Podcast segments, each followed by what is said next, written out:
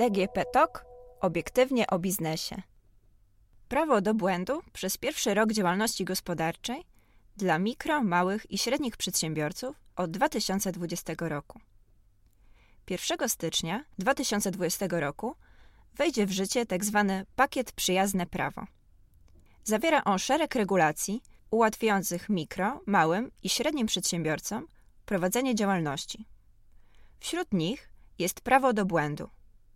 Opowiem o tym, na czym będzie polegać to prawo oraz kto i na jakich zasadach będzie mógł z niego skorzystać.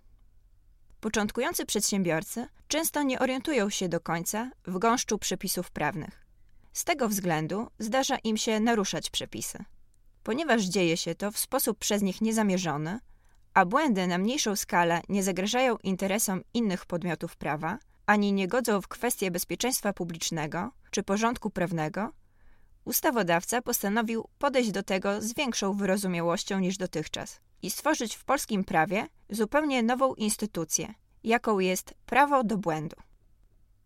Od nowego roku przedsiębiorcy, będący osobami fizycznymi, zarejestrowanymi w Centralnej Ewidencji i Informacji o Działalności Gospodarczej, przez pierwszy rok od podjęcia działalności nie będą karani za naruszenia.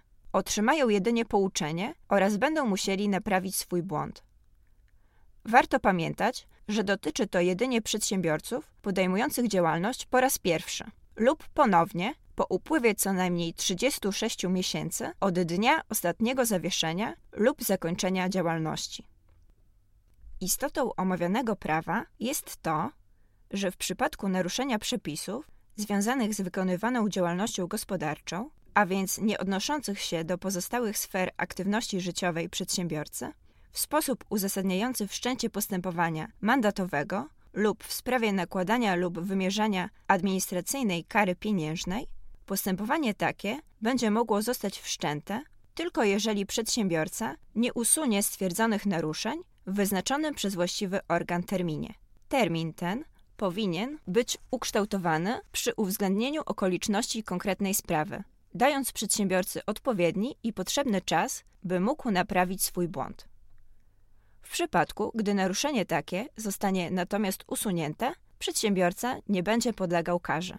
Co istotne, rozwiązanie to będzie miało zastosowanie jedynie do tych rodzajów naruszeń, które uzasadniają wszczęcie wcześniej wymienionych rodzajów postępowań.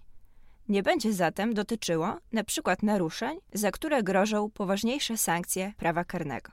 Pytanie, co w sytuacji, gdy naruszenie przepisów i pojawienie się jego skutków rozpoczęło się w trakcie trwania okresu, w którym przedsiębiorca korzysta z prawa do popełnienia błędu i trwa ono dalej, także po upływie tego okresu, co oznacza, że jest naruszeniem ciągłym.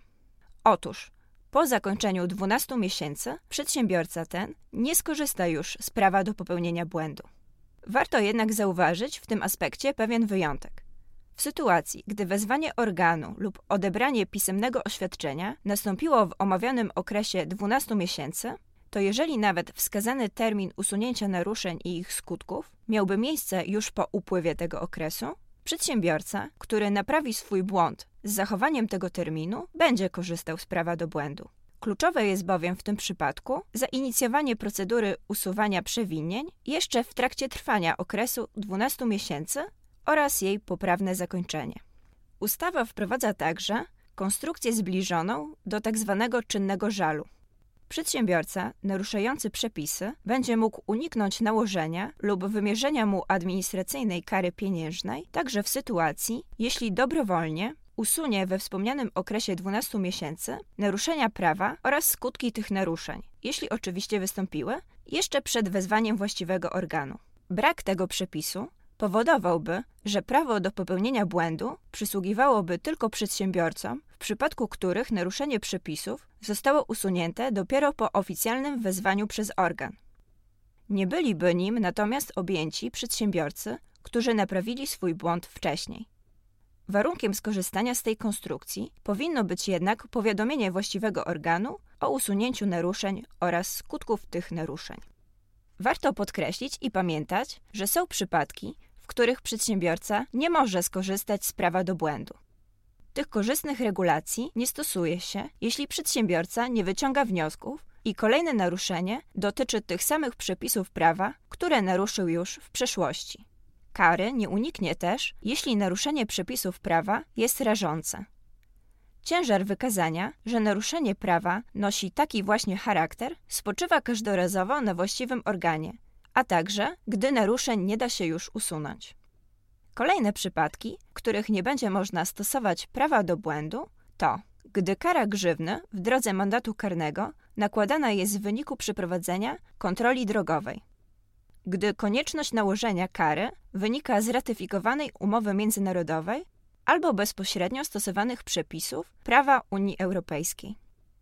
Gdy przedsiębiorca wykonuje działalność gospodarczą pomimo braku uzyskania wymaganych prawem koncesji, zezwolenia lub wpisu do rejestru działalności regulowanej, a także gdy przepisy odrębne przewidują nałożenie grzywny w drodze mandatu karnego albo nałożenie lub wymierzenie administracyjnej kary pieniężnej za niewykonanie zaleceń pokontrolnych.